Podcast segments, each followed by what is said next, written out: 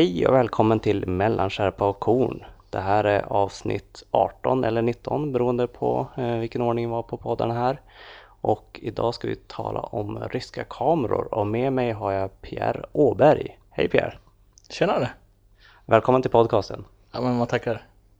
Så, ja men du, nu har vi ett helt fullt bord här med eh, våra sammanlagda ryska kameror. Eller ja, ett litet urval utav dina kan man väl säga. Absolut, det är rena rama smörgåsbordet här. hur, I mellan tummen och pekfingret, hur många kameror skulle du säga att du har i din samling? Eh, om man tar med även de som inte är ryska eller man ska säga, eller de från forna östblocket så har jag nog kanske 70 kameror. Jag har inte räknat dem, jag tycker inte det, hur många man har är det viktiga, det viktiga är vilka man har. Kvantitet över, eller kvalitet över kvantitet alltså. Ja men det kan jag hålla med om. Eh, har själv samlat på mig och sparat dem som jag tycker är absolut finast. Så, men eh, kul att se att du tog eh, några mer i det här. Och, men jag tänkte att vi snabbt kunde dra lite om hur det var med kameror i eh, Ryssland där i, eh, när de väl började producera sina egna. Har du någon slags insikt på historiken där? Eh, med tanke på att Sovjet blev ju mer eller mindre ett mer stängt eh, land från utvärlden eh, så var det såklart idén då att kunna göra egna kameror. Man behövde ju göra sina egna kameror. Men däremot har de ju då hittat inspiration från andra kameror. Så många kameror är ju någon typ av kopior exempel från andra med lite egna funktioner också sådär. Men många kameror har, ju, har de ju tagit som från...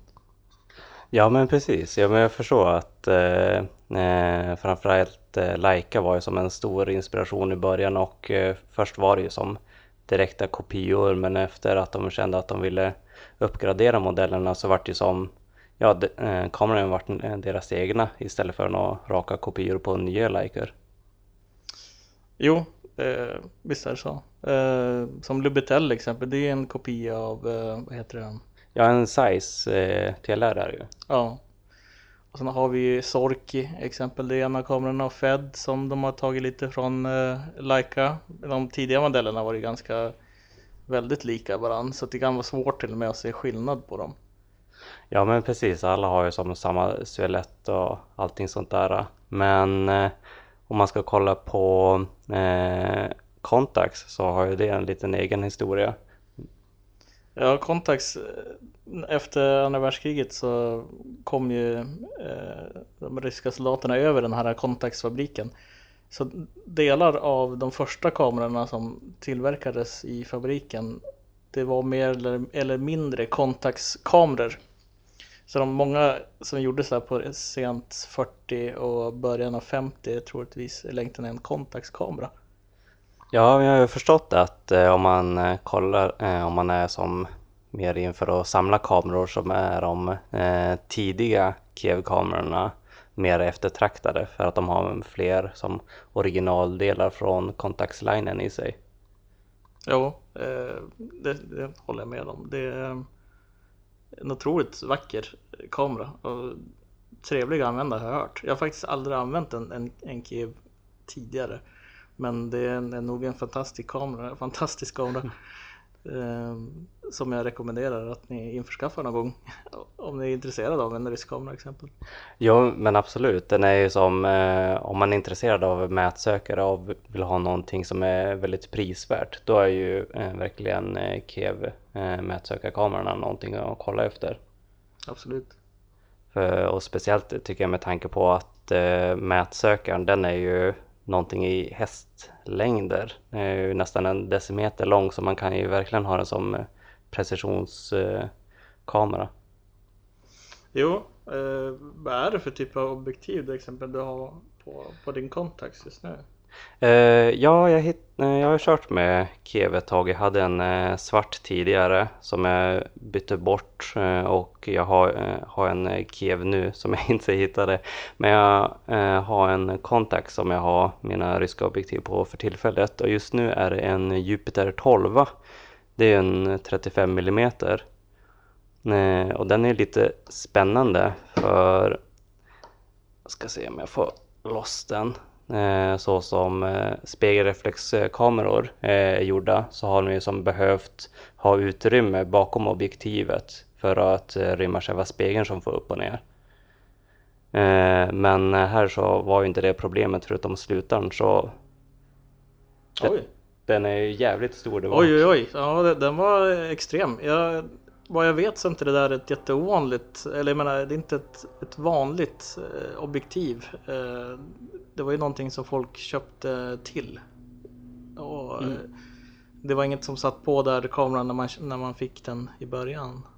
Det är ganska svårt ändå att få tag på de ryska objektiv som inte är standard. Alltså de, de som inte är standard, de standardobjektiven är lätta att få tag på, de som man fick med när man köpte kameran. Men utöver det kan det vara ganska svårt att få tag på vissa objektiv.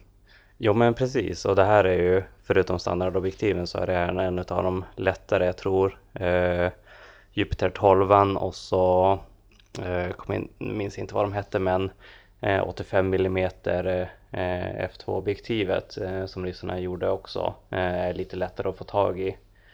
Men eh, om man ska utöver det som så här 20 mm eh, och vidare och ännu längre objektiv då, är det, då börjar det bli svårt.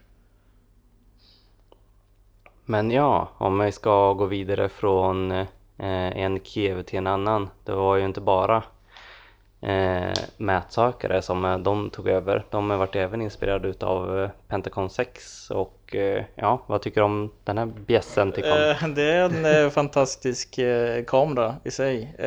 jag skulle nog säga att den är väldigt unik och den användes mestadels ska jag nog säga av mer professionella fotografer. Jag har sett några bilder med med eh, de som jobbar som journalister och där som har haft den här kameran. Okay. Jag tror inte den är så, med tanke på att den är väldigt tung och sådär, så den är inte en lätt kamera att ta med sig om man ska på en solsemester direkt på Krimhalvön eller något sånt där. Så att den är, den är en tung bjässe. Vet du hur mycket den väger ungefär? Uh, ja, vad är det? Det är ju två kilo. Vi pratar förresten om Kiev 6C här och den eh, senare modell var ju Kiev 60. Det är deras eh, mellanformatspegel reflexsystemkamera som, ja alltså den ser ut som en vanlig spegelreflex 35 mm mm. ungefär fast som, ja, bara dubbelt så stor. Visst är det, det är 120 film som man använder? Ja, ja men precis, mellanformat. Ja. Och, eh, och Kiev gjorde ju också så att de kopierade eh, Hasselbladskameran så det ja. finns ju sådana också. Ja en sån men den ligger hemma. Eh, jag fick den faktiskt en, när jag var i Serbien helt gratis. Ah. Eh, min eh, snubbe där som jag träffade eh, jag sa, är det någon som vill träffa en svensk som gillar att fota? Då sa han, ja men visst vi möter upp varandra. Och så sa han efter någon dag där, du jag har en rysk kamera om du vill ha den. Så jag fick en Kiv 88 av honom. Men nice. Den är trasig eh, enligt han. Så att eh, någonting är fel. Men jag har hört att det, många av de där Kiev 88 kamerorna de brukar vara i halvdåligt skick. Jo, eh, de eh, så som de byggdes så eh, vart de inte byggda för att klara av lika mycket hårt arbete som Hasselblads senare modeller utan de har mycket utav de eh, barndomssjukdomarna som den första Hasselbladsmodellen hade också. 1000F. Eh, senare så gick ju Hasselblad över till centralslutare för att komma undan mycket utav de problemen som var där. Men eh, det som eh, man ska ge heder till Kevs eh, eh kamera där det är att de använde en eh, metallslutare så den eh, är ingen risk att man får några eh, solfläckar på hål utav om man råkar ha eh, glömt objektivlocket och ha objektivet på, satt på en enligheten. Då kan det ju bränna hål på de här tygridåerna man har i kamerorna. Så pass?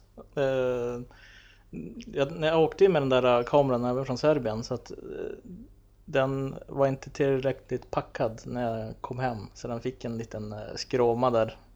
Som att någon skulle ha tappat ner kameran i marken ungefär. Nej då. Ja, det är, det är tråkigt när sånt händer. Jag tror det är någon fler som har säkert varit med om något liknande. Ja, ja men du får visa den någon annan gång så ska jag kanske kan eh, prova sätta någon skruv i den. Det, det är ändå rätt så väl dokumenterat hur man eh, reparerar de där kamerorna. Och min, Jag har två kassetter till den också. jaha, ja men du. Ja, då är det ju bara att köra på. Min, eh, kan jag säga förut att min eh, Kiev 6C eh, fick jag eh, bytt Eh, till mig från en eh, kompis i Norge.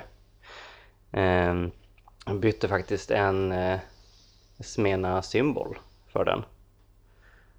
Ehm, och den, den klarade inte av att resa så jättebra så slutartiden vart ju hel ursynk.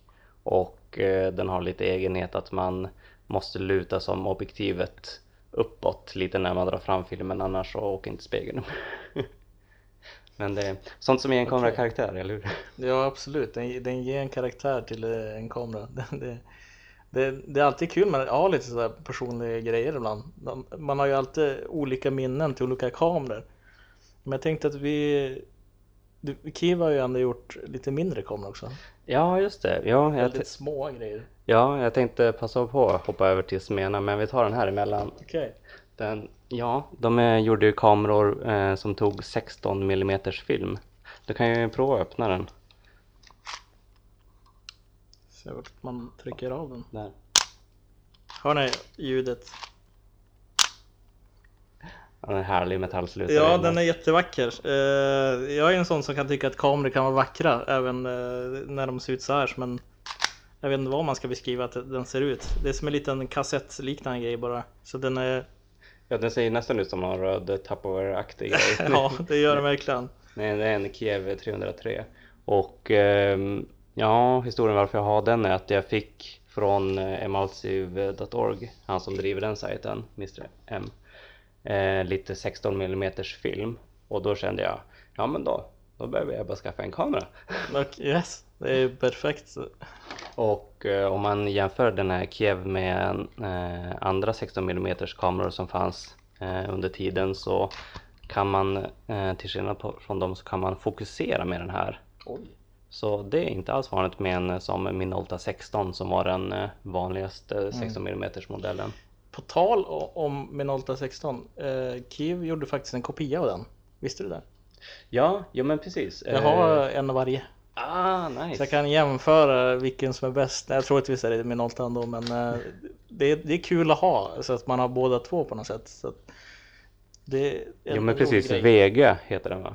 Ja, jag tror det. Den heter väl Ve- Vega tror jag. Ja, jag kollade på den också och eh, det var nära att jag köpte en sån Kanske blev en sån istället. Ja, ja ja, men eh, Fahrenheit är faktiskt via Tradera. Så Okej. Det är någon ukrainsk säljare som ibland sätter upp kameror där. ja, men han vet jag om det. Mm. Ja, ja han är schysst att göra med faktiskt. Absolut. Eh, nej men Vega-modellen den hade faktiskt eh, PC-synk, det har inte min kamera. Nej. Så, så det kan ju vara en nytta. Mm, yes, men eh, om vi ska gå över till Smena som sagt. Yes. Den, ja det, det är lite historia för min del. Det var faktiskt förutom Holgan den första kameran som jag började mitt fotointresse på. Okej, jaha. Och eh, det har varit jättenyttigt att eh, lära sig eh, Sunny 16 på för man ser ju det om man vill så är det ju bara som sätta vädersymboler och ISO efter bländartal och sådär. Mm. Eller så kan man som sätta bländare och slutar tid själv. Det, det, jag ska inte säga att det här är en, en jättevacker kamera, men den var säkert väldigt praktisk. Den, den gjorde sig flera miljoner exemplar. Ja just det, ja, det är en av de som eh, gjorts eh, flest utav där Ja. från Ryssland, verkligen Eh, pumpats ut.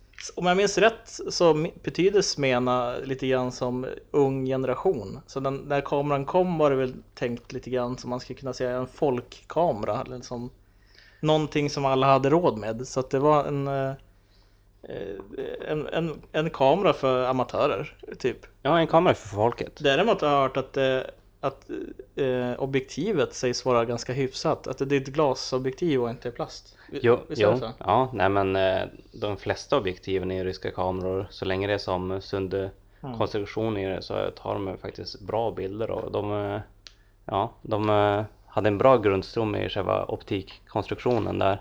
Så var bara att se till att allting passade ihop också. Mm.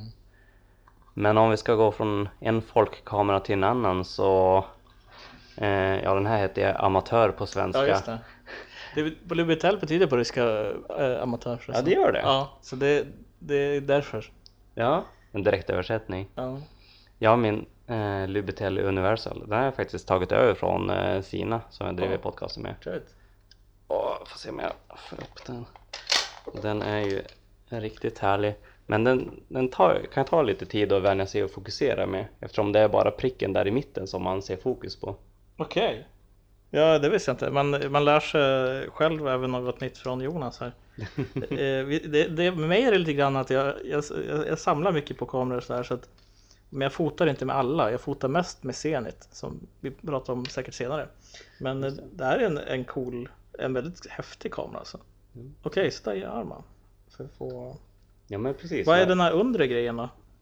Eh, ja men det är två objektiv. En, eh, det övre objektivet, där ser du som Okej. i spegeln. Eh, och på det undre objektivet, det är som det som går mot filmen. Just det. Så det är en tvålänsreflex. Tvålinsreflex eller vad man ska säga Mm. på svenska. Men det, de första eh, Lubitel, de var baserat på Size Icon? Ja, ja men precis. Eh, ja, alla size-kameror heter ju typ size icon. Men eh, size icon Brilliant tror jag Okej. hette till och med. För den har, eh, har en briljant sökare så att det är som, förutom pricken i mitten så ser man som inget fokus utan det är bara Mm.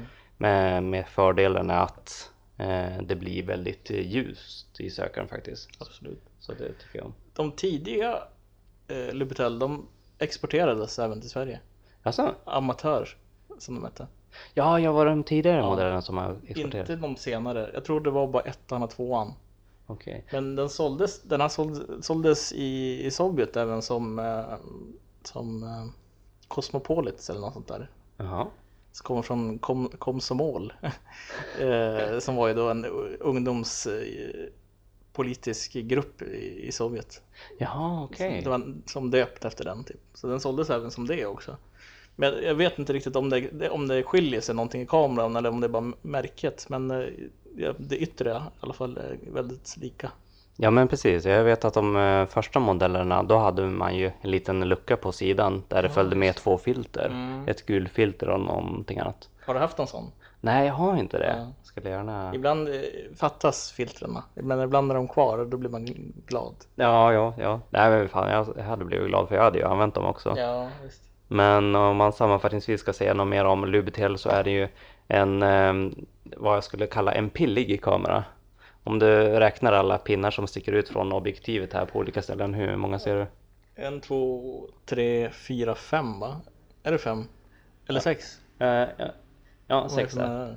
Ja, allting sitter som runt objektivet. Det är som för att ändra bländare, ändra slutartid, för att dra igång slutaren. Man måste som dra upp den först och så eh, sätta in eh, eh, slutarkabel och PC-synken för blixten är där också. Så det är, eh, det, det, det är lite av ett härke att som hitta rätt om man ska vara snabb.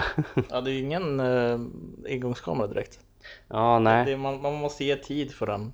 Det kan jag tänka mig. Ja, ja men absolut. Och eh, öse, det är ju även en sak som man eh, behöver tänka på när man använder både den här och smenan. Mm. Att eh, just om man ska spänna slutaren, man drar ner den sådär och så drar man av den. Då får man se till att inte ha fingret där, där spännaren far tillbaka sen. Mhm. För då blir det som en som en bulb mode nästan. Får man ont då i, i fingret? Ja, Eller? ja, lite ont men Okej. eh, jag tycker det är ondare på min smena i alla fall. Ja, ja, ja. Men om man ska gå från vad en, eh, du sa att eh, Lubitel senare var uppkallad efter eh, någon ungdomspolitisk grupp. Eh, ja, Smena. Ja, Det, den betyder ung generation, men eh, själva Lubitel hade ju en eh, Det var nog det du tänkte på. ja, jo. Eh, Lubitel hade, jo de sålde som ett eh, kamera som hette, eh, tror jag, Cosmopolets eller något sånt där. Komsomolets, Komsomolets var det. Okej, ja. Eh, och, och även, eh, jag vet inte om det är någon jättestor skillnad just på eh, själva kameran och sådär, men den ser, tror jag, rätt identisk ut. Jag tror inte det är någon skillnad alls. Just. Men jag tror att det är mer på Lubitel 1 eller 2 den är baserad på också. Ja. ja, men det som jag tänkte är att eh, gå över till Fed.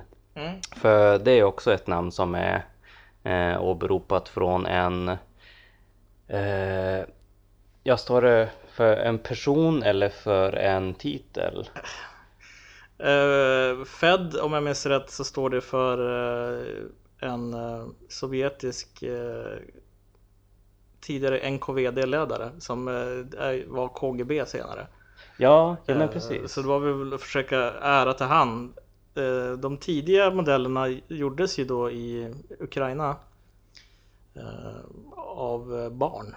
Visst är det? Ja, ja, ja, men det vet jag. Den har jag fått höra att det som var ju som en liten, ja, barn som inte hade eh, förhållanden så de kunde bo Mm. kvar hemma. Så då fick de komma dit och även lära, lära sig ett yrke. Precis. Eh, Så det var eh, barn med små fingrar som fick sitta på fabriken och bygga upp kameror. Eh, Det är ju lite läskigt i sig men det var så faktiskt. Jo, ja men om man tänker på hur det kan ha varit förr i tiden att man vart ju som vuxen mycket tidigare och eh, historien som för runt det är att eh, det var någon av de eh, driftigare barnen som eh, efter att ha som kopierat borrmaskiner och byggt möbler och sådana där saker sa ja men eh, den här kameran, den, den kan vi göra. Okej. Så det var en, en, någon slags hög ambition eh, som låg bakom Mm. där och drev framåt. Och det vart ju lyckat. Ja, jo till en början då började de tillverka Leica-kopior. Eller som kallades då för Fed. Och sen började även ett företag tillverka KMZ tror jag tillverkade Sorki. Ja men precis, de flyttade runt eh, under krig och sånt där, fabriken lite. Mm. Så, och då vart det som, eh, när den flyttade till ett annat ställe så vart den avknoppningen till Sorki. Yes. Eh, så ja, vi kan gå vidare på Sorki lite. Mm. Eh, Den här är lite rolig. Just den här. Det är för att jag köpte den i Ryssland. eh, Och Det är väl första Sorki-modellen tror jag. ja, det är den första Sorky-modellen. Den är otroligt speciell på det sättet att det är massa rost på den här. Och det, jag tror inte man ser det så ofta på kameror. Men den här den har, en, har en hel del rost. Eh, Men jag gillar att den ser ut som den gör. Ja men den ser verkligen ut som den har en historia och Ja.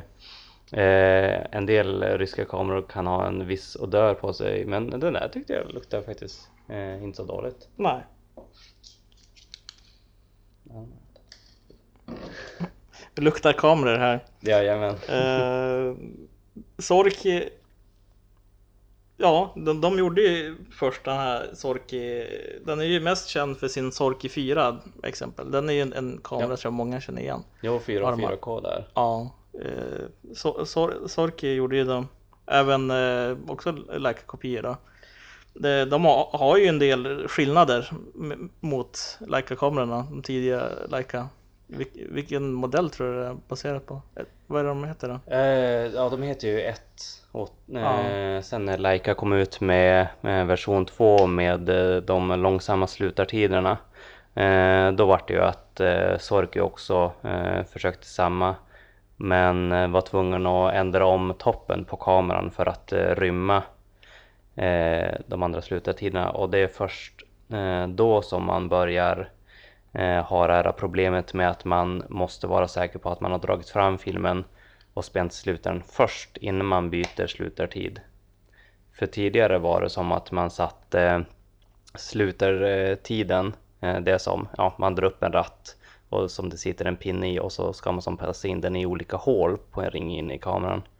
Eh, och då i början då var ju som alla hål korrekt efter varandra. Men när de skulle sätta in de långsamma slutartiderna Så sa de, ja men fan vi har inte så mycket plats här. Nej men det finns ju plats här mellan de eh, 40 del och 30, eh, 20 del och sånt där. Det var lite mer utrymme. Så då sätter vi de långsamma tiderna där.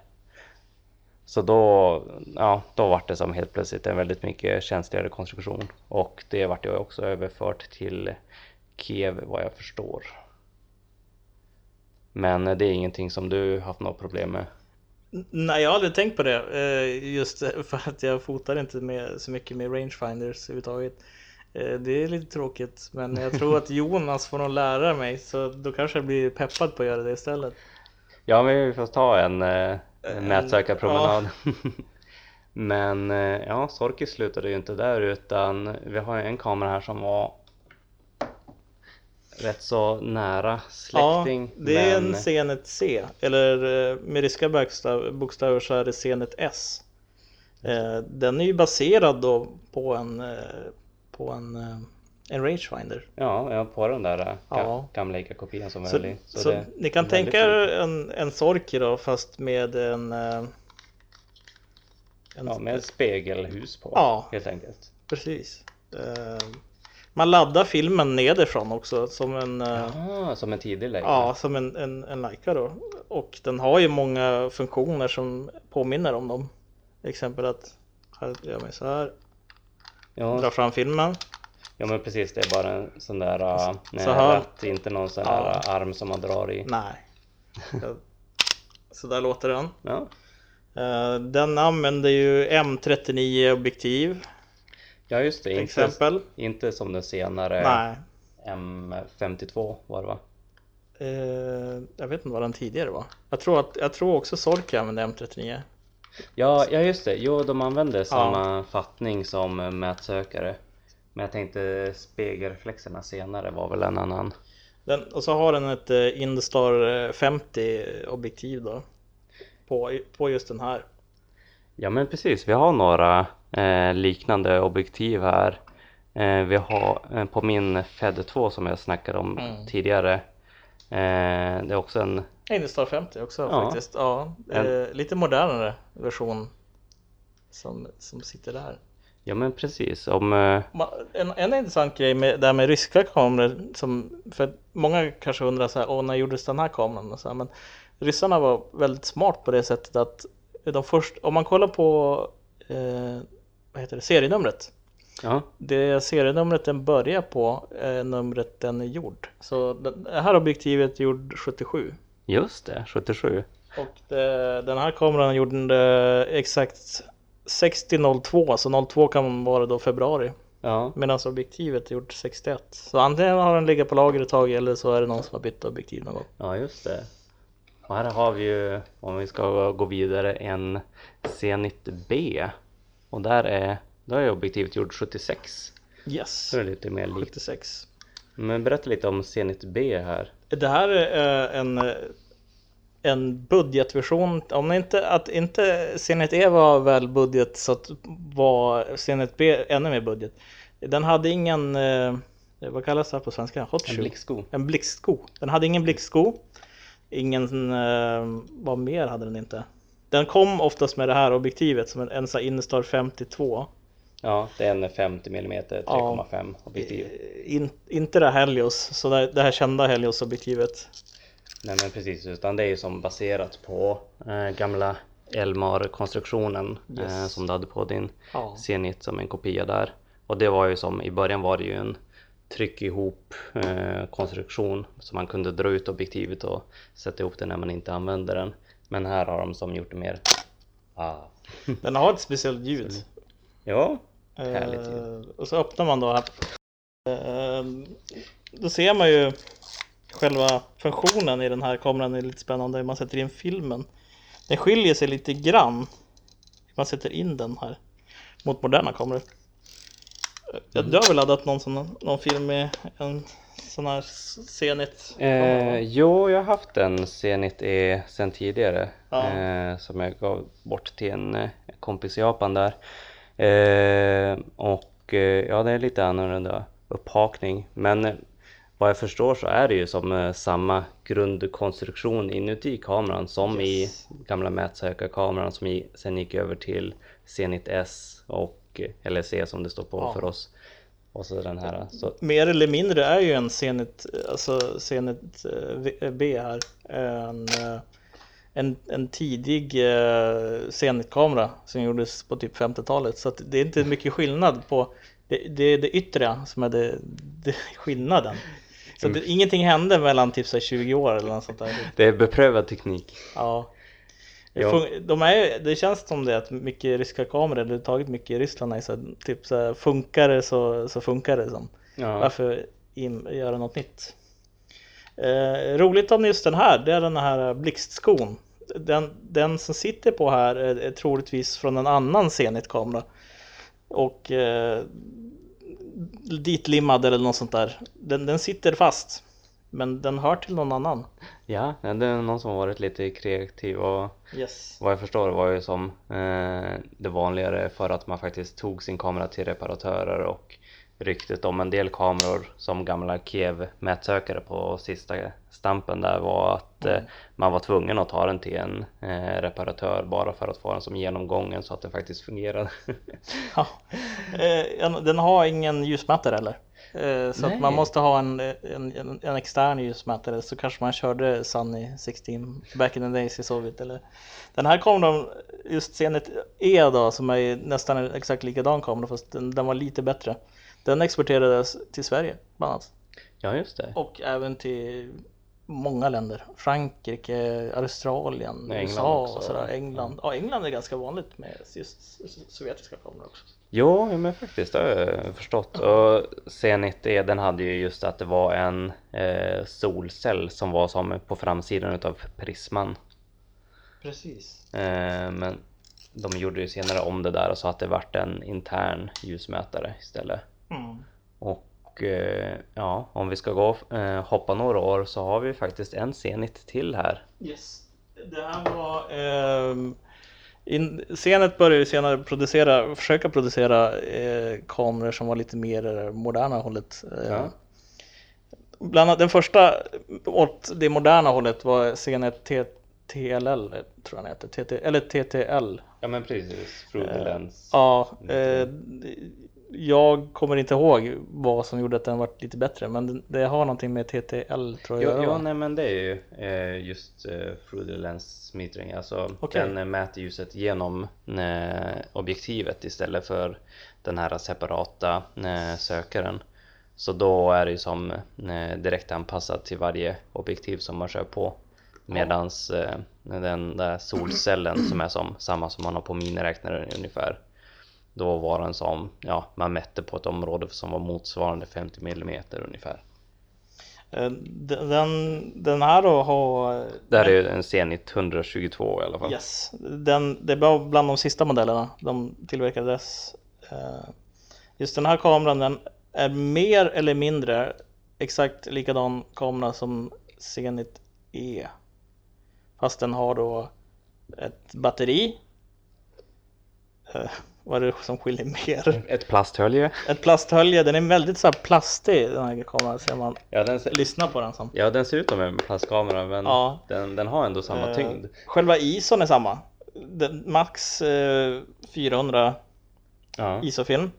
Och slutartiderna är ju samma från 500 till Ja. en trettiondedel. B-läge och sådär. Eh, Skillnaden på den här är lite grann när man tar ut filmen. Man trycker ner en liten knapp och sen tar man ut den. Eh, Och så har den blixtskål. ja, själva objektivet är ju, är ju mer eller mindre likadant som de många andra tidiga Zenit-modeller. Inte just Zenit E då, men eh, Zenit M som kom väl någon gång slutet av 70 använder typ samma objektiv. Ja, ja den här, nu ser vi ju en Ja. ja. Helios-objektiv här till slut istället för Industar. 93 är den här sån. Åh jävlar. Eh, och den gjordes någon gång in på 2000 tror jag. Eh, däremot så bytte de till K. eh, Ja just det, Pentax K-fattning. fattning. Precis. Det, det var ju de sätt att försöka modernisera de här kamerorna. Jag vet inte mycket vilken funktion det gjorde.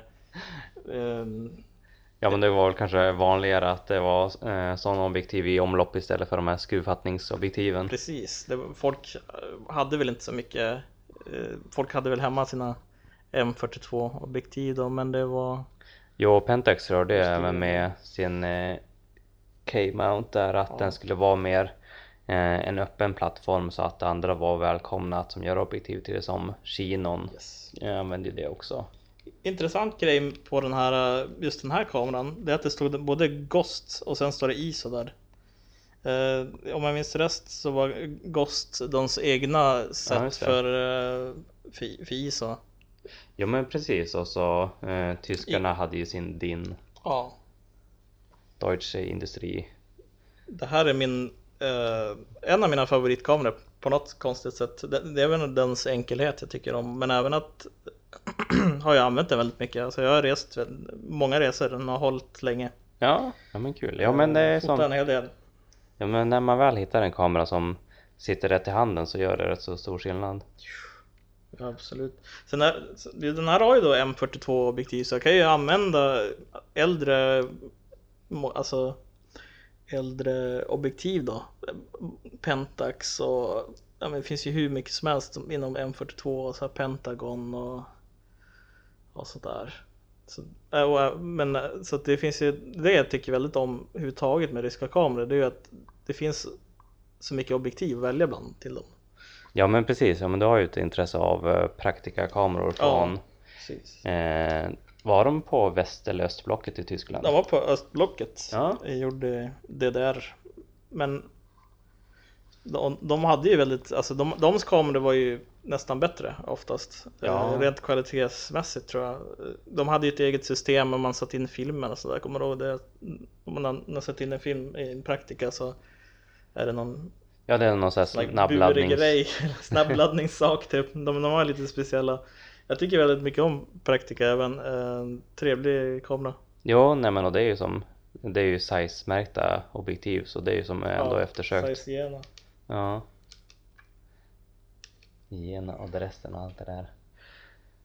Yes, ja men du, eh, ja men du, jag tror vi har en till koms kamera här, eller är det En eh, Lomo. Lomo LCA? eh, ja. Eh, ja men eh, det här är ju en eh, kamera som jag har eh, nöjet att eh, köpa i eh, icke fungerande skick på planket i Göteborg för många år sedan.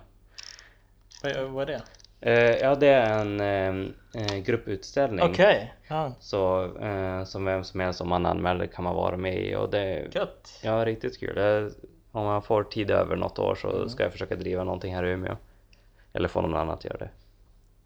Låter som en idé. Eh, Det tycker jag.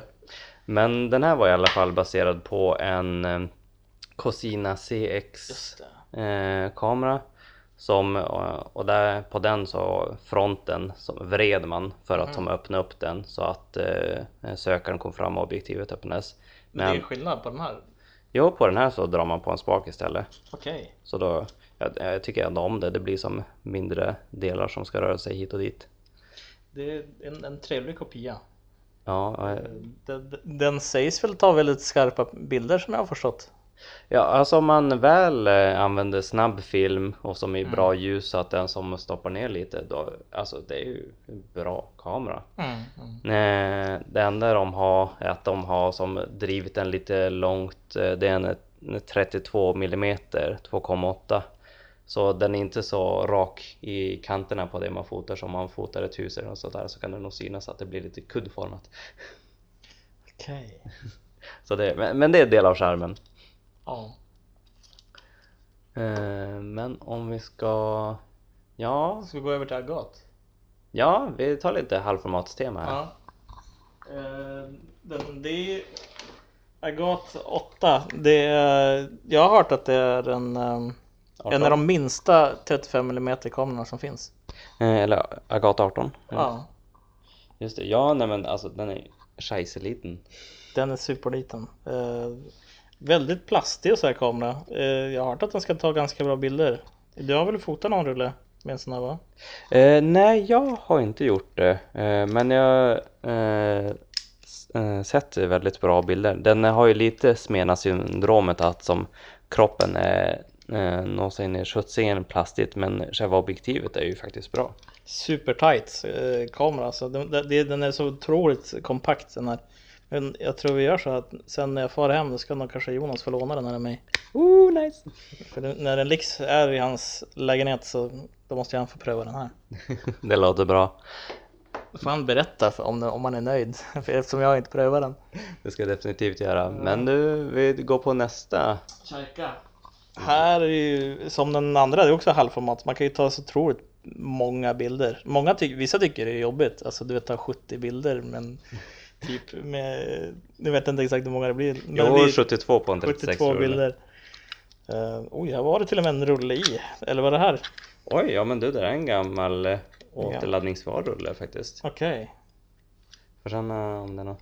Ja, det är film i den. Men, där får du ta Eh, den tar den och så skickar den till Sina kanske. Ja, Sina hör nu är det något på gång här. Eh, och- om man vill, om han vill framkalla en sovjetisk rulle, man vet aldrig vad det är på den. Ja, Allt från KGB till andra hemliga grejer. ja men precis. Men, eh, se, Shaika 3, den är... Yes. Eh, Ja, Indestar 69. Den, det här objektivet sägs ju vara rätt populärt på digitalkameror. Alltså det är skitmånga som använder dem där.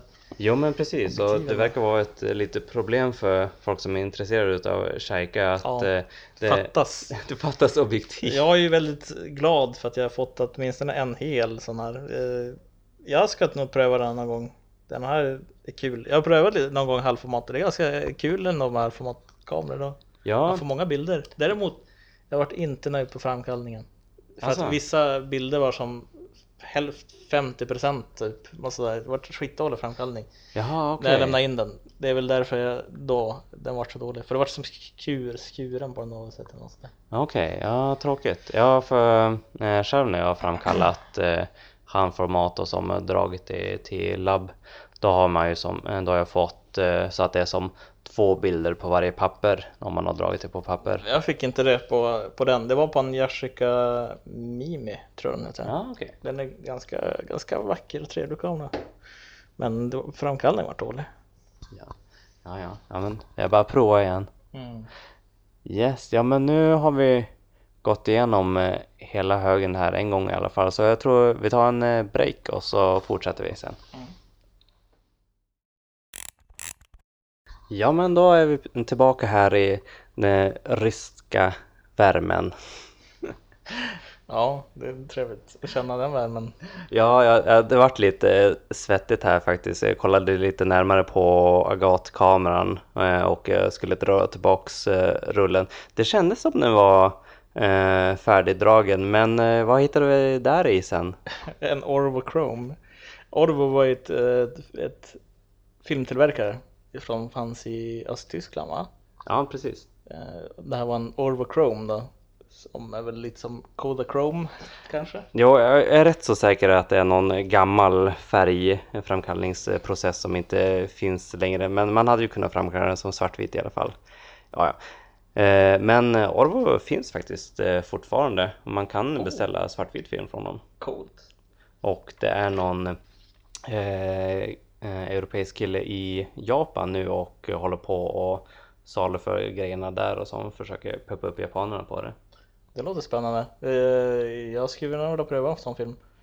Ja, det, det roliga är att den här filmen blev ju förstörd, den var väl säkert förstörd innan men jag blev glad ändå att den fanns där för att jag samlar ju på kameror så att eh, den, nu kan jag ställa den i hyllan istället. Så att Ja men precis, själva film... kameror och sådär. Så att, Ja, själva filmburken är ju verkligen fin i sig bara.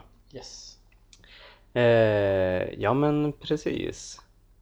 Eh, ja just det, vi hade, eh, drar vi lite vidare på Zenit. Du har ju en liten eh, speciell kamera som du inte har med dig idag men som jag har sett en annan gång. Mm. Det är en så kallad Zenit Photosniper, Photosniper. Ja. En otroligt eh, häftig kamera eh, med tanke på att man kopplar på då kameran ovanpå en gevärsstock eller vad man ska kunna säga. ja, det är som ett eh, som pistolgrepp och Ja. även som axelstöd. Axelstöd. Den, den, Det, det är en, en trevlig kamera. Det är en, en, en scen i sig, men sen även hade man som ett helt kit med, med som man köpte den här kameran då. Mm. Man fick, jag tror att det är 300 mm objektiv eller något sånt där. Ja, det ser ut som man går runt med en bazooka jäkla- eller någonting. Ja, det är en riktig bjässe. Och eh, det, jag har prövat den faktiskt och använt den i in the public och sådär. Eh, Men med ett annat objektiv. Jag vill inte släppa på det där tunga objektivet på, jag tror det är 300 mm eller något sånt där. Ja, den så, jag måste säga den såg lite speciell ut med, jag tror det var ett 50 mm som du drog på istället. Mm. Jag har ett 50 mm, sen har jag, eh, använder Pentagon, samma Pentagon objektiv som du har i skåpet. Ja, okej. Eh, Här, ja, just det, så- 135 Ja, och 35 den fotade också med när vi, när vi träffades. Det är några sommar sedan. ja, ja. ja men, Den, den här kameran då, den var ju till för exempel sportevent eller exempel fota fåglar, djur och sådär. Så att Mhm. den, den, man får ju ett väldigt stadigt grepp och man kan ju stå en lång bit ifrån. Kameran ser ju ganska häftig ut på något sätt. Det är som ett pistolgrepp då som och även när man trycker då i, på avtryckaren på det här pistolgreppet tar man bilden därifrån. Just det, det är ju som kopplat. Ja, och vad jag minns så fick vi inte så jättemånga konstiga blickar även om Ja, det var ingen som gick fram och bad oss att gå därifrån även om det var som cykeltävling där mitt i stan. Ja, det var väl lite av mitt test också, att därför jag tog med den här kameran, för att se lite hur folk reagerar, för att den ser ju väldigt speciell ut. Men jag vill ändå se, pröva använda den, men det är, ingen, det är en kamera, det är inget vapen. Men den ser ju väldigt speciell ut, sen, ja, jag vill ju pröva och se vad som händer. Jag, jag, är, egentligen alltså, sån, jag är en sån person som gillar att se vad som händer. Så ingenting hände. Det var ingen som frågade nästan någonting av det. Nej, det var ingen nej. som sa någonting så här, vad är det där typ eller någonting så, här, så inga konstigheter. Ja, nej men då är det nästan vanligare att man får eh, någon dra upp en konversation om man går runt med en eh, Rolleiflex-kamera eller någonting sånt där. Då eh, tycker folk det är mer som bara, oj, det här kan jag som känna igen från någonting. Men om någonting eh, bara ser udda ut då står de nog bara och funderar, men vad är det där? Det kan vara så ibland. Det, det händer att, att när man fotar. Första frågan jag får är Ja, framkallar du också? Nej, jag brukar säga nej. För jag, jag gör inte det faktiskt. Eh, Jag lämnar in den istället. eh, Just av att jag har inte lärt mig det än. Ja. Ja, nej men det kul att höra att det är som det är en, en, en vanliga fråga som du får, eh, inte den. Vilken fråga får du själv? Ja, där kan man fortfarande köpa film. Är det så? Ja. För mig är det nästan eh, framkallar du själv? Det- Jag tror det är den frågan jag får mest. Okej, ja men då är som ändå folk Ja. inbegripna med att man kan ju. Ja. Så det, det är kul. Går det fortfarande att köpa film? Ja, det är ganska många ställen går att köpa film på. Ja! Om du bara kollade så skulle du se. Yes, men om vi ska gå vidare från, eh, just det, jag tänkte dra lite, eh, vi hoppade ju på eh, LCA'n här lite snabbt Mm. och den har ju blivit en rätt så stark symbol för eh, Lomo och eh, eh, i försträckningen nu eh, Lomografi och eh, Lomographic Society International som företaget heter. Det startade upp rätt så eh, stort, eh, där intresset för leksakskameror och eh, ha eh, bilder som inte var som eh, perfekta utan var som någon slags ja, motpol kan man säga till eh, eh, digitalkamerornas eh, kliniska eh, bilder som man får ut. Och eh, den, det är ändå en rörelse som eh, verkar hålla i sig för Lomography, de, de tutar ju bara på, eh, drar iväg en Kickstarter var och varannat år nu med en ny kamera. Eh, nu senast eh, sin Diana som eh, Instax-kamera, eh, nu som i deras eh, fyrkantiga Instax-format. Så ja, nej men det, det knatar på. Och eh, kul att se att det är som en, det är ändå en väg in eh, för många Eh, in i ett eh, mer kreativt eh, fotande och fota med film. Upptäcka att det går. Så man, man börjar med en enkel kamera och så sen kanske man kommer till en så här spegelreflex Zenit eller en eh, Lubitel eh, eller en Kevmet-sökare eller någonting sånt där annat. Om man eh, blir som fascinerad av de här ryska kamerorna. Eller hoppa över på någonting helt annat som en Canon FD eller Yashica Electro. Absolut. Eh, jag tycker det är väldigt kul ändå om det med Lommo-kameror, Lommo-film och sådär. Eh, att, att det finns. Det, det jag tror också som nu att det där många personer kanske startar och så prövar de någonting annat. Eh, som företag tror jag eh, tillverkades i Vitryssland om jag minns rätt. Eh, ja, ja men eh, precis och eh, själva eh, lomografigänget var väl i Wien? Ja, i, i Wien va? Ja. Eh, Men om man, många kanske inte vet det att, att det var till en början, just i början, då var det då ett, ett, eh, ett ryskt sovjetiskt företag som tillverkade kameror. Men sen vart det det, visst var det väl att ungdomar hittade den där kameran? Ja men precis, just det. Det var ung, eh, ungdomarna som hittade kameran eh, i Wien och eh, eh, Lomo är ju som ett eget företag i sig själv. Eh, och eh, har ju producerat eh, ja, många kameror faktiskt. De, de var ju väldigt intresserade av, som jag har förstått det, tekniken från de här sovjetiska plastkamerorna.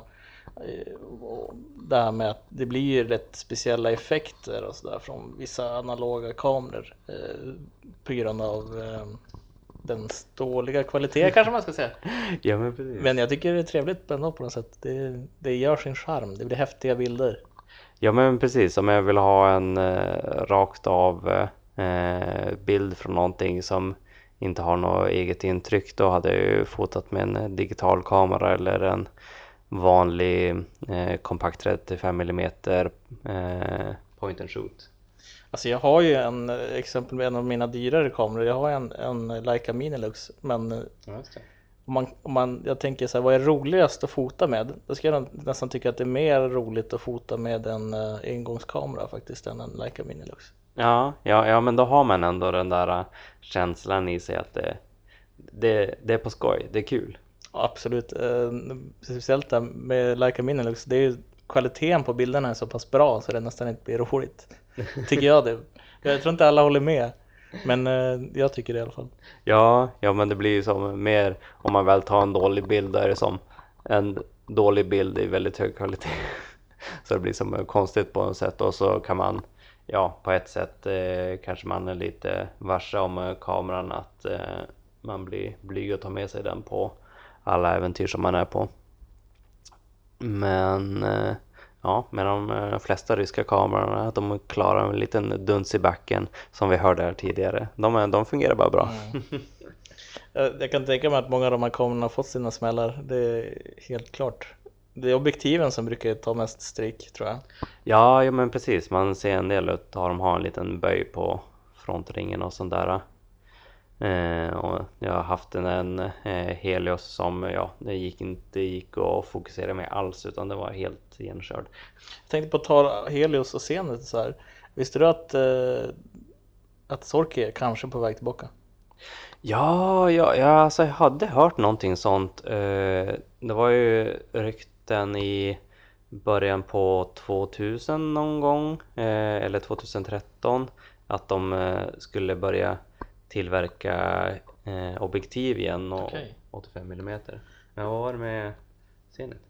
Jo, men eh, jag tror att det kring, jag, jag tror att senaste ryktet jag hörde kan vara kring 2016 faktiskt, att de ska vara på väg tillbaka. Men eh, senast förra året så beställde jag en Zenit 122K. Ja, det är samma som det hade där här Mm. fast med eh, Pentax Command. Ja. Jag eh, beställde den från fabriken där- den tillverkades faktiskt. Eller någon som säljer dem eh, från ett lager. För att den här kameran den var stämplad tror jag 1997 men den har legat i en kartong sedan dess. Så Ja.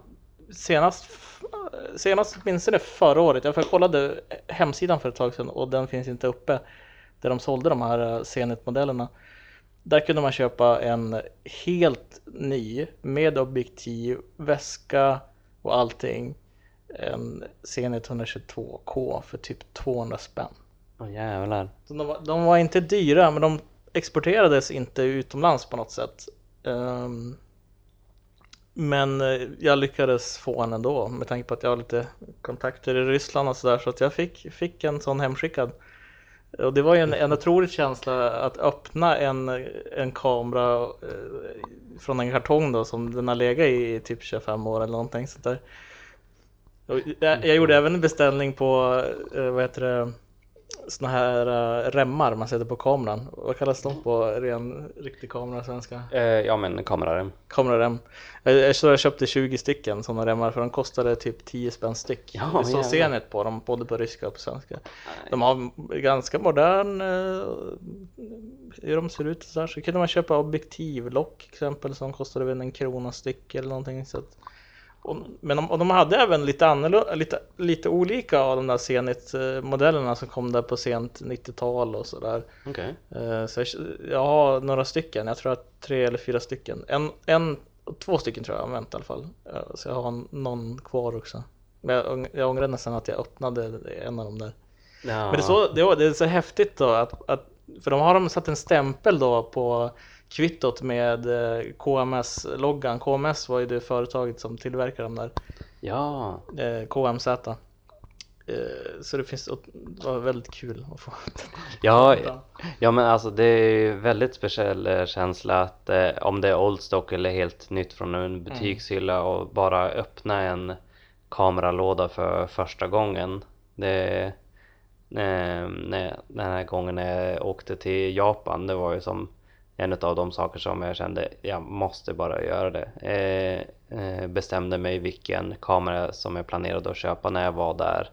Köpte den och som, ja, Vilken, vilken kamera var det du köpte? Eh, Fujifilm eh, klass eh, W Ah, 28 mm kompakt. coolt. Den är, den är riktigt nice. Ja. Den är ju ja, eh, lite i samma klass som din eh, Leica kompakt där. Yes. Det, det, det, är- det i alla fall var väldigt en härlig känsla att få de där kamerorna hemskickades. Ehm, och, och även att jag fick lite extra camera straps. Ja, Eh, för jag har ju några stycken. Jag menar jag kan ju använda dem typ till vilken kamera som helst. Det är inte alltid att man får med dem. Som. Så nu har jag några extra att, välja bland. Men jag har även gett bort några stycken. Och sådär. Ja, ja men de är ju fina presenter. Och, Skickade en till Xi bland annat. ja just det, eh, vår kompis i Japan där. Ja. Eh, jo, det var hon som fick min eh, Zenit spegelreflex eh, som jag hade.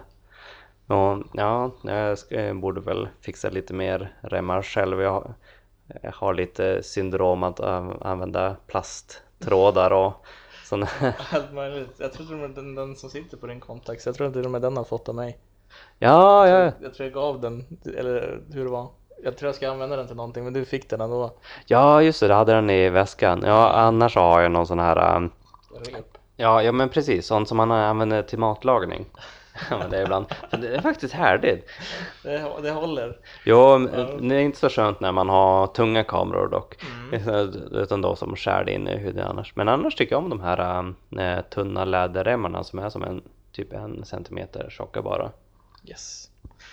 Jag får leta bland mina eh, grejer så kanske du får en sån där mig, eller så får du byta mot en kamerafilm eller någonting. Ja, nej men det, det finns det. Ja. Så, så, så får du en, en sån där Zenit strap i alla fall, så har du någon att byta mellan eller välja mellan. Ja, ja men eh, kul historia där. Men jag tänkte vi kan ju gå in lite på hur, hur kom du egentligen in på det här med analogfoto och kamerorna? Kan du berätta lite om det? Ja, det är en historia i sig. Alltså jag, min pappa är eh, samlar, ka- samlar på kameror Ja. Och han har gjort det i typ 30-40 år, alltså innan nästan det varit populärt att samla på kameror. Så att med tanke på att han samlar ju på kameror då, så vill han säkert få in mig i det där intresset. Så att varje år när jag fyllde år, från när jag kanske var 13 eller någonting, 12 kanske, Ja. så fick jag en kamera varje år. Jag fick en kamera varje år. Ibland fick jag kanske två. Men sen då när jag blev typ 18, 19 tänkte jag, nej jag tror inte jag vill ha en, till kamera. Det, det, jag vet inte, alltså det här med analogt fotograferande, det är inte så himla kul. Jag vet inte vad. Alltså, Det går väl inte att köpa film. Det är väl digitalt som gäller. Vad, vad jag var, alltså jag menar, jag tror vissa tänker så, kanske tänkte så tidigare kanske, de som Ja. börjat med analogt senare och sådär. Men i alla fall, sen när jag varit lite äldre, kanske kring 23, 24, kanske till och mot 25. Så det här var 2014 tror jag, 2013. Så kom jag på, förresten jag har ju en praktika någonstans. Jag vill, eh, Jag skulle vilja pröva fota med analog film innan det inte går att köpa någon film någonstans. Ja, Det var exakt så jag tänkte. okej. För att jag ville liksom jag ville pröva, alltså jag har alltid varit öppen till att pröva nya saker så jag ville pröva att fota analogt. Så att, ja, det var så jag började. Det, det fattades några skruvar på den där kameran, den var inte helt i skick och sådär. Ja, Så jag började googla på praktika, jag googlade på andra kameror och till slut dök Zenit upp och tyckte ja men det är coolt så här med ryska kameror. För då hade jag börjat plugga också lite ryska och sådär. Så, okej. Ja, hur kom eh, det ryska intresset fram? eh, ja, det, det, genom det. Jag köpte en, en rysk eh, kamera i Umeå eh, på en loppis. Priset tyckte jag var då kanske var lite dyrt sen, men jag ringde pappa och frågade är det här okej? Då sa han ja men köp den typ. Så betalar jag så, Ja. så får du den av mig. Äh, Han betalade den inte faktiskt. Jag köpte den ändå själv. Fast han, han sa att han skulle betala men det gjorde han inte. Men i alla fall, det viktiga då att jag satt fort till audio video i Umeå. Mm. Så frågade jag hur använder man den här och de gav några få konstiga tips. De är inte så alltid, alltid vänliga där. Men de är trevliga nu Ja, de, i de, vissa stunder. det är bra att det finns ett ställe. Det är bra att det finns ett ställe. Jag älskar att det finns ett ställe att framkalla film på. Jag tycker väldigt mycket om audio i Umeå. Ändå. Men i alla fall, de satte in en filmrulle och sen bara, ja men jag gick lös typ en dag och så fotade Mixmanst. Så Ja. Med, med polare så tittade jag, åh vilka härliga bilder. Ja. Alltså undertext, stöd er lokala fotohandlare. Gör det. Ehm, Det tycker jag absolut ni ska göra. Ja, just det. Ja, så du drog ut och fotade med den. Ja, jag fotade en, en rulle alltså ganska fort sådär och tyckte att det var hur kul som helst när man väl fick bilderna i handen. Så, men den, däremot innan det, jag fick ju vara tvungen att, man, de skickar den här svartvita rullen till, jag vill ha en, svart, Ja, alltså, jag vill ha en, en bra svartvit rulle så. Så fick jag en sån här rulle som de inte kan framkalla där så det tog Nej, ett tag så, här, så den där väntan i typ två veckor när man får rullen, det är inget kul alltså. Nej, just det. Nej, för färgfilm det kan de ju som fortfarande Ja. köra på en timme där. Yes. Och på flesta sådana ställen. Och sen blev det ju då bara typ så att jag började titta på kameror på Tradera, jag kollade på internet, jag köpte kameran när jag var utomlands och så blev det som bara mer och mer typ. Och då till slut så har man ju fått massa godbitar, men även jag har fastnat väldigt mycket för exempel Pentax. Jag tycker väldigt mycket om Pentax-kameror. Jag fotar mycket med Pentax. Eh, Men jag har mycket Canon och många andra kameror så. Ja, ja men eh, intresset sprider sig och jag menar när, eh, med de prisnivåer som kameror ligger på nu så det är ju som, det är bara att passa på medan det är. Så för det, det, där, det där kommer ju höjas framöver. Det tror jag också. Det, det finns mycket gott. Eh, sen är de väldigt, väldigt vackra. Och sen Mm, mm. många har ju en, även olika kring historier. Det som vi pratade om tidigare poddavsnittet där med kring Fed-kamerorna och sådär som man lär sig som nytt hela tiden tycker jag om, om ryska kameror. För att det, det finns så mycket att välja bland. Ja, men de har ju en väldigt eh, egen historia hur de har kommit till och sen så har de ju eh, ofta eh, rätt så intressanta lösningar på olika funktioner och eh, problem. Så det, ja, det, det är kul att ha sådana där saker Ja. att förundras över i sin samling. Jag, jag läste någonstans på internet att de hade prövat en Zenit, någon kille som hade varit i Sibirien. Och när de hade prövat den här eh, Zeniten så den funkade under minus 40 men det var, det var någon som hade typ en Canon eller en Pentax eller någonting och den gick inte att använda. Ja, Så att- nej, så precis. att de är verkligen eh. Ryska kameror de är gjorda efter ryskt klimat så att eh, de håller när det är vinter också. Så. Ja, ja, ja, men det är Har, du, fantastiskt. har du varit med någon, någon gång att, någon, att den har fryst kameran? Eh, ja, eh, inte att själva kameran har fryst men att som eh, batteriet har laddats ur Oh. för, för att det är så kallt. Då- Det, det är då- inte kul. Nej, då blir man rätt så piss. Ja, eh, jag hade en, en av mina Pentax, den, den slutade fungera när det var minus 20 eller något sånt där. Ja, eller i och för sig, när jag kör, eh, jag- jag har funderat på om det var på grund av kylan, för när det var minus 30 en kväll när jag gick ut och fotade med min eh, Veronica eh, C2 så eh, då vart det som rätt så långsamma slutartider Mm. helt plötsligt. Det. Så ehm, jag undrar om det är någonting som eh, satte sig i ehm, ja, så att det vart hård, hårdare med själva eh, smörjningen på kugghjulen. För sen dess så har det som fungerat bra så sätt men jag har lyckats strula till den så att jag inte kan få, eh, fyra av någon bild. Så, men jag ska sätta skruven i den någon dag. Det, du får pröva, se om det går. Ja men Går att precis. rädda den? Ja, nej, det, det enda jag är orolig över att eh, om eh, den kanske håller på och felar för att jag eh, satt skruven i den tidigare för att fixa en annan sak. Men ja, vi får se. Toppen, ja men du. Eh, känn, Jag känn, driver en podcast, jag driver en podcast ja också. men du, det, jag brukar ju eh, fråga lite vad, eh, om eh, våra intervjuoffer har Ja. lite ställen som de vill rekommendera att man kan hitta mer info om dem. Så en podcast säger du? Jo, jag har en podcast, jag och min bror. Vi kör en livestream också på Twitch. Så ni kan kolla på Hivan på Twitch. Men även Vi gör skratt heter våran podcast. Vi gör skratt. D- Den, det är lite roligt. Eh, mycket komedi, mycket allt möjligt. Vi har pratat mycket där också om mina historier exempel i Östeuropa och pratat nostalgiminnen och lite allt möjligt sånt där. Jag har ju som sagt många sjuka historier i öst som, som ni kan lyssna på där bland annat. Just det, ja du är rätt ofta eh, där på östsidan. Ja, det är eh, billigast sätt att skaffa ryska kameror. Oh yeah!